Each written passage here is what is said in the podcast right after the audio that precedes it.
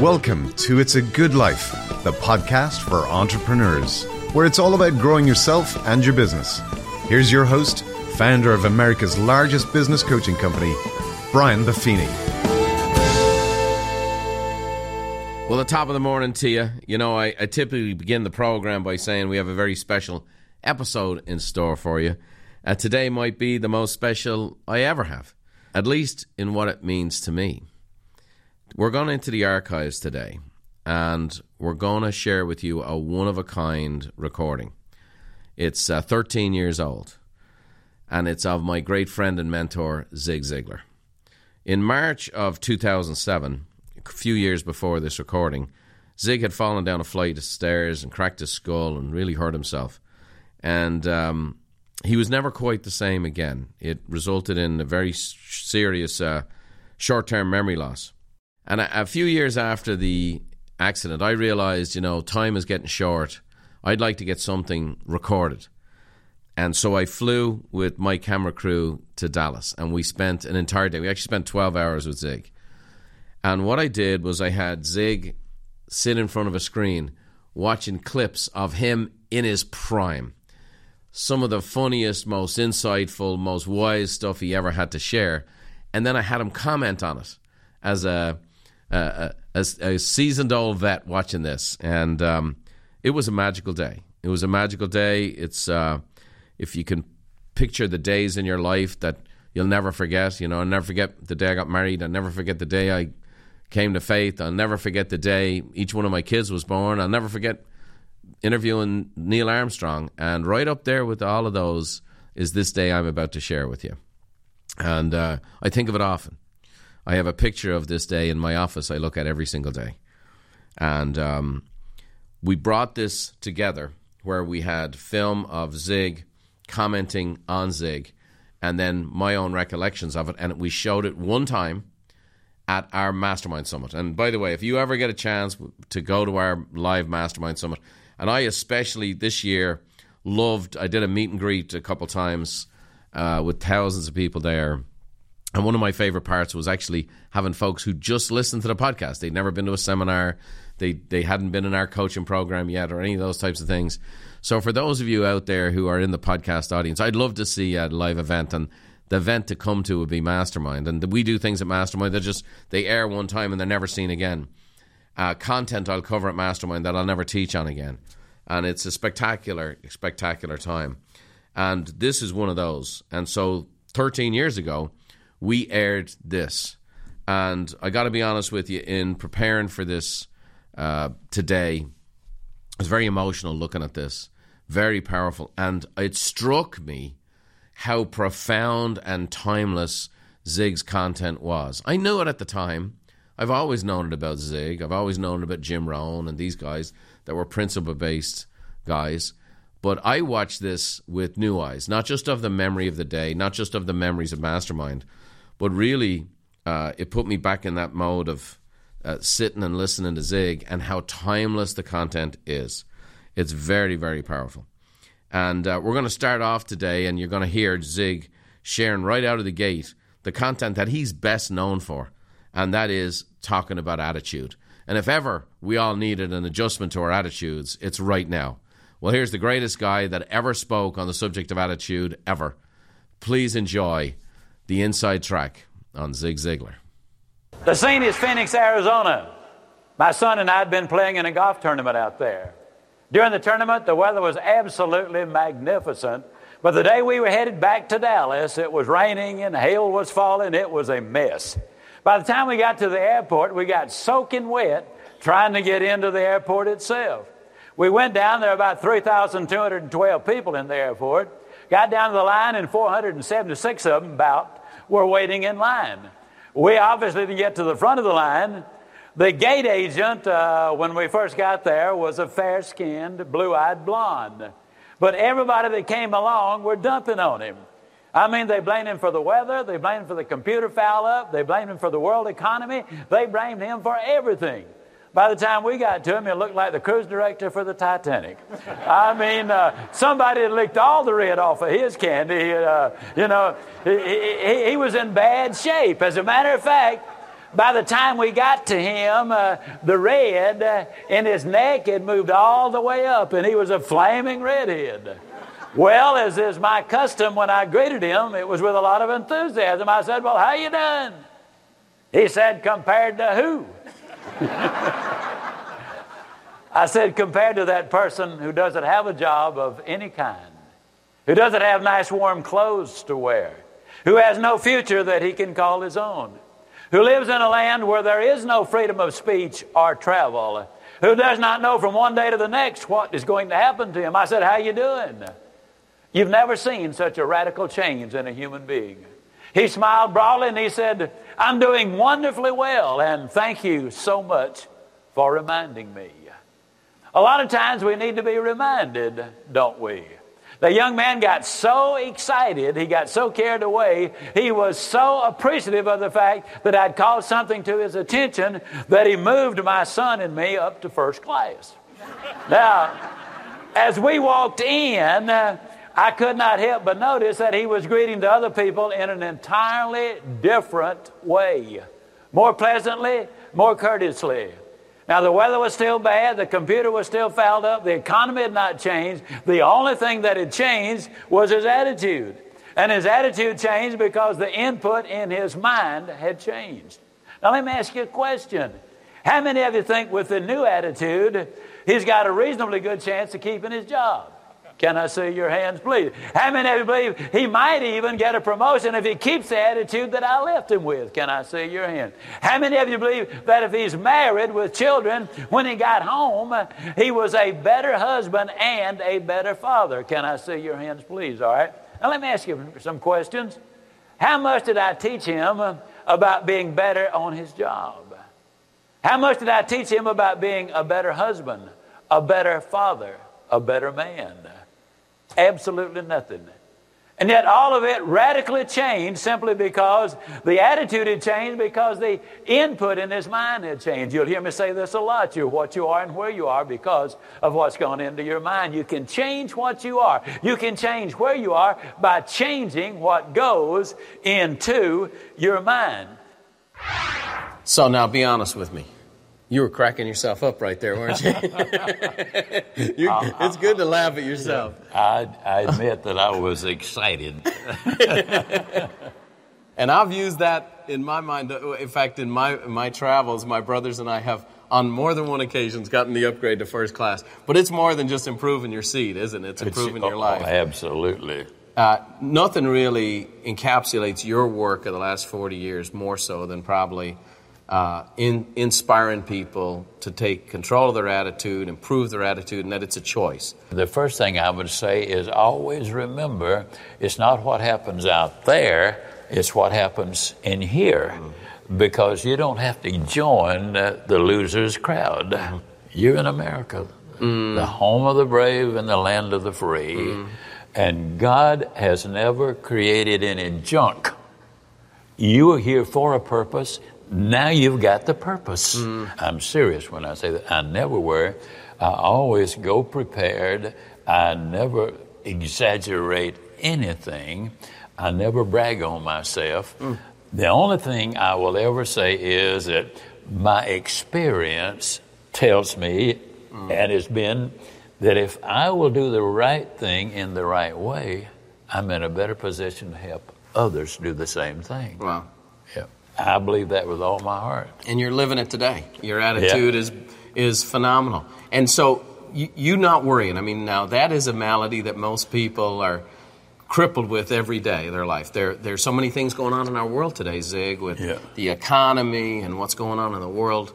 Uh, but how, how do you avoid worrying? Well, I avoid it simply by not listening.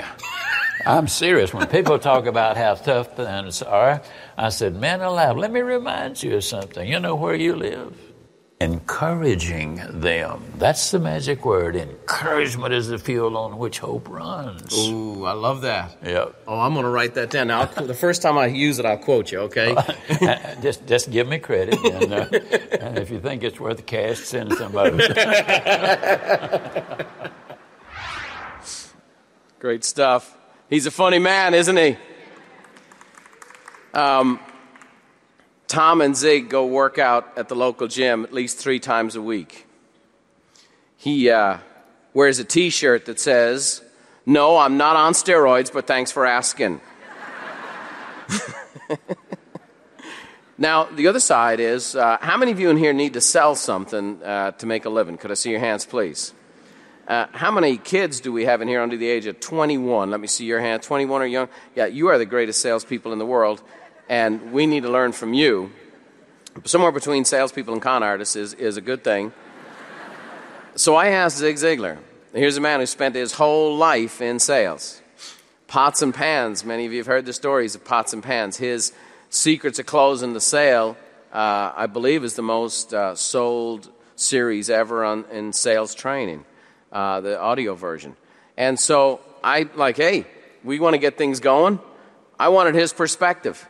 You know, in today's world, we, we don't want to be considered salespeople and all those kinds of things. We don't want to be pushy salespeople. But I wanted his perspective today on where uh, he was and what he thought. So we're going to have a look right now on, on some tips that Zig has for sales and making sales, because I think that's part of a comeback. Would you guys agree? You've been a lifelong salesman. You sell pots and pans door to door, isn't that right? Uh, that's absolutely right, yeah. And before I was sell- selling pots and pans, I sold uh, vegetables and peanuts right there on the in the you know. I worked my way through the first grade. Wow, through the first grade. through first grade, I, need, I really did. I bought I, my own clothes when I was in the first grade. I need to institute that in my family. I need to get my kids earning. I'd like you to please understand this. Every close won't work for everybody selling everything. Your experience, your judgment, and your common sense will be the determining factors. Now you might be asking yourself, well, Ziglar, why do we need to know so many closes anyhow? Well, let me give you a basic reason for that. Dr. Herb True did some research at Notre Dame University he discovered that only 4% of all of the salespeople in America will ask for the order five or more times. Now, I want to emphasize something. They do not necessarily ask those five times in the same interview. There are many presentations where, in fact, you do not ask for the order simply because you're gaining information so that you can make a legitimate proposal to them. When you're talking uh, thousands and sometimes hundreds of thousands, even millions of dollars, you don't walk in, make a presentation very many times, and walk out with a multi million dollar contract. Though it does happen, especially if you expect it to happen. But what Dr. True discovered was simply this. Those who ask for the order over a period of time, sometimes in one sitting, more often in two or three sittings, at least five times, those 4% closed over 60% of all of the sales. Meaning simply that they made over 60% of all of the income. You got to ask for the order. When I first got started in selling, one of the first things I was told was you close early, you close often, and you close late. How many of you have ever been told that, especially when you first got started in selling? Yeah. Well, the uh, question comes up how early is early? Let me emphasize this as strongly as I can emphasize it. You never ask for the order until you have given them some legitimate, logical reason for giving you a yes answer. If you've not given them value before you ask for the order, you come across as a high pressure type salesperson. I want to get this over and move on to the next prospect. Now, that's one of the reasons you give that value first. Because once the prospect has said no, a little barrier goes up. You can get over it, uh, but it is more difficult than if the barrier had never been raised. So give value before you ask for the order. Well, that was fun looking at that good looking devil there doing the sales training. Uh, I was ready to buy from him whatever he was selling that day. Well, I think the biggest mistake we make in America is that we don't emphasize the fact that after you get your college education, now you need to know how to make money. Mm-hmm. And you need to know how to raise a family. Yep. You need to have, know how to teach people, your children particularly, what the right thing is and the way to do it. We train a system in trying to teach people to provide value for their customers and Yeah. to try to exceed their expectations. And people don't want to be a, a high pressure salespeople person.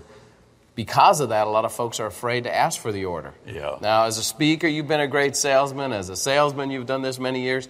What, what, what advice would you give to someone who's reluctant to ask for the order? I'd say, well, if, if you're reluctant to ask for the order, I, I, I'll just tell you factly Uh, you don't have a chance to make a sale until you ask. Hmm. And if you guys are married, you know, you probably had the experience of asking your wife to marry you, not just once or twice Yeah. or a third time, but you kept asking because you knew what you wanted. I had to ask many times. And so, what I'm saying to you is be certain you've got something that you're selling that people want and mm-hmm. need. Mm-hmm. And when you take that approach, then you're less likely to get all of that stuff about, well, you know, uh, things are bad right now. Mm. No, no. You have shown through your inspiration that you give them, they are listening. And if you follow through in a kindly, friendly way, not overselling, but simply telling the benefits. And here's what happens when you do enjoy the benefits. Beautiful stuff. And in our case, it's selling homes. So when Yeah. they get to buy it, they get a happy ending, right? That's exactly right. That's great. Learning how to sell is a very important skill. I believe it's an essential uh, skill. Just so you know, I don't know any, any uh, school in America that teaches that. There's marketing classes, there's all kinds of classes. But who actually tells you how to do this stuff? In the previous session, I talked about that, you know, a free market capitalistic system. Nothing happens in a capitalistic system until somebody sells something and somebody buys something. It's the key component. Now, because sales is done so poorly, and because sales is done so transactionally, um, we're all not only put off by those experiences, but we also don't ever want to be considered as this pushy salesperson. How many of you have experienced poor salesmanship? Let me see your hands. It's the worst. And it's, I, in my opinion, I think it's getting worse. At customer service and sales, it's like unbelievable. The fact of the matter is, there are these principles that we must embrace. However, he said something. If you don't ask for the order, if you don't ask somebody to buy something, they're never going to buy. And a lot of times we're waiting around for someone to buy from us because we don't want to sell somebody something. Now, a pushy salesperson is trying to get somebody to make a purchase they don't want to make. A skilled salesperson is someone who's helping somebody make a decision they need to make. Did you guys catch that, yes or no? Okay? And that's what we do. We help people make decisions. And in our case, we have to be very skilled because for the most of the people in this room, we're helping people make a big decision about their biggest purchase or about their biggest sale or about something that holds a lot of emotion. Well, as we all know, you can have all the greatest sales skills in the world, but if you don't have any leads, there's no one to sell. Is that a true statement? Seven of you realize that. Is that true? This next section right here, uh, this was very cool for me because, in, in my opinion, Zig is known for his work on attitude and as a master motivator. No question, that's his brand. But if there's one message that he shared over the years that I think has, I mean, incredible genius behind it, and I'm not overstating that. How many of you have ever seen Zig Ziglar with the pump? Can I see your hands? This water pump. And there are principles here. There's principles to listen to here. The principle that you have to prime the pump, you have to put water in, you have to put something back in before you get something back out. The fact that you have to work and work and work to create that momentum, to get that water from the ground all the way up. And that most people, they start off strong, but then, like Lou Holtz said, they cop out, they drop out, and momentum goes down. I know so many people who've done very, very well with even our systems, did real well, did real well, did real well, and then things got tough and they stop pumping. This is a critical principle. And I, I, would say, from a teaching standpoint, there's, there's things that are here that are, we're going to look at that are powerful, that are funny, that are entertaining. But if I was to say, if there's one t- thing I would like everyone to get away from today, and I don't care what business you're in, every single person in this room, this is applicable to life, it's applicable to business, it's applicable to work, it's applicable to school, it's applicable to everything you'll ever do in your life. And I believe it's, there's genius behind this illustration, and it's a, such a great visual that we keep it in our mind. Zig, in our system, and, and you've written about our company in, in very flattering terms, and I've been appreciative of all your support over the years. We are always teaching and training our salespeople to stay in contact, to stay, uh, build relationships, provide value, or as they say in Mississippi, value. And uh, so we, we've been doing this for years and teaching folks to stay the course. And it seems the hardest thing we have to do is to, to help people be consistent. The hardest thing we have is to stay on track. And so I want to watch this video together, which is this is your prime the pump. It's, it's the image that so many people associate with you. Phenomenal image, but I think it's so true. And, and of all we've seen in 15 years of coaching, tens of thousands of people. The folks that stay the course and keep priming the pump are the ones who win, and the ones who give up are the ones who don't win. So let's take a look at this together. I got a couple of good friends who, many, many years ago, were riding around in the South Alabama foothills. It was a hot August day, and uh, they got thirsty. Bernard Haygood was driving, Jimmy Glenn was the passenger. They pulled behind this old abandoned farmhouse, and uh, Bernard hopped out. He ran over, and there was an old uh, pump on the well, and he grabbed the handle and he started to pump. How many of you have ever used one of these old fashioned water pumps? Can I see your hand, please?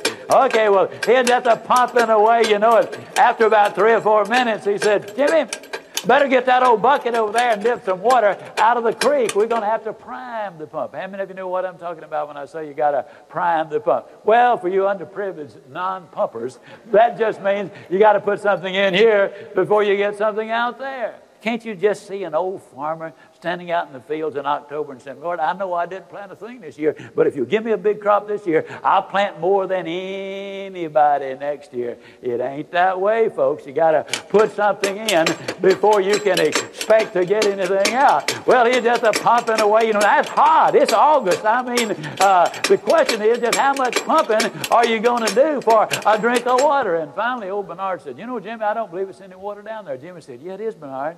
You know, in South Alabama, the wells are deep. And, oh, we're glad they're deep because the deeper the well, the cooler, the cleaner, the sweeter, the purer, the better tasting the water. And isn't that true of life? Isn't it true that anything worth doing is worth doing poorly? Until you can learn to do it well. We'll never know how much more success we would have had had we just had a little more pumping in there and pump and pump and pump and pump. Well, finally, old Bernard just got disgusted. He threw up his hand. He said, Jimmy, there's just no water down there. Jimmy said, Don't stop, Bernard. Don't stop. If you stop, the water's going to go all the way back down, and then you're going to have to start all. The reality is, folks, and I'm totally convinced of this, this is the story of America. This is your story. This is the story of success. This is the story of life. I believe with all of my heart that if you will pump long enough and hard enough and enthusiastically enough, that eventually the reward is going to follow the effort. And then once that water starts to flow, all you got to do is just keep a little easy, steady pressure on it. And you're going to get more water than you can possibly use.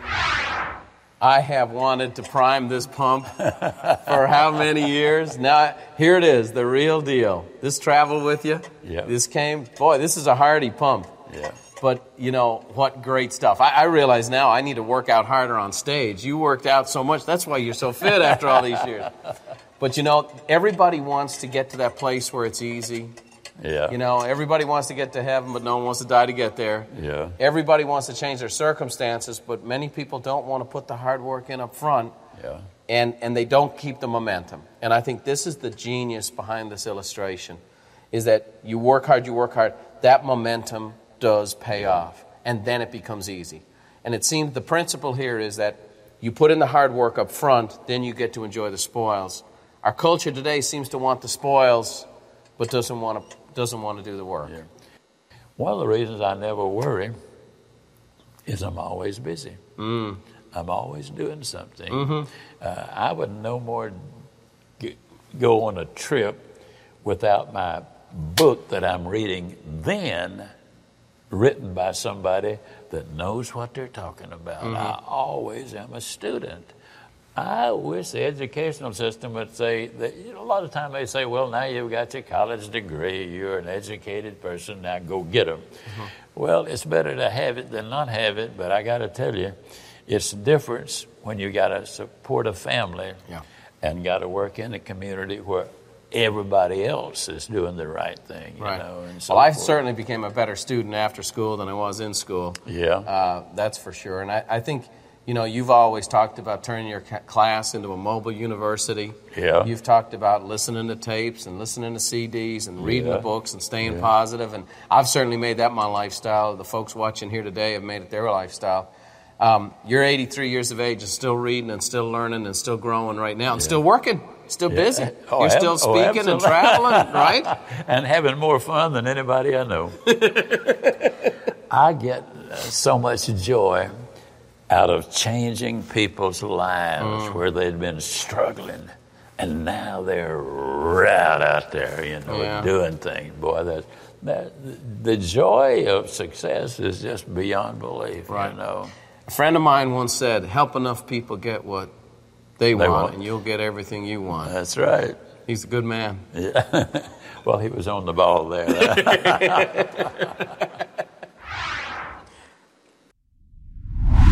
wow. Very emotional for me to hear Zig talking about priming the pump.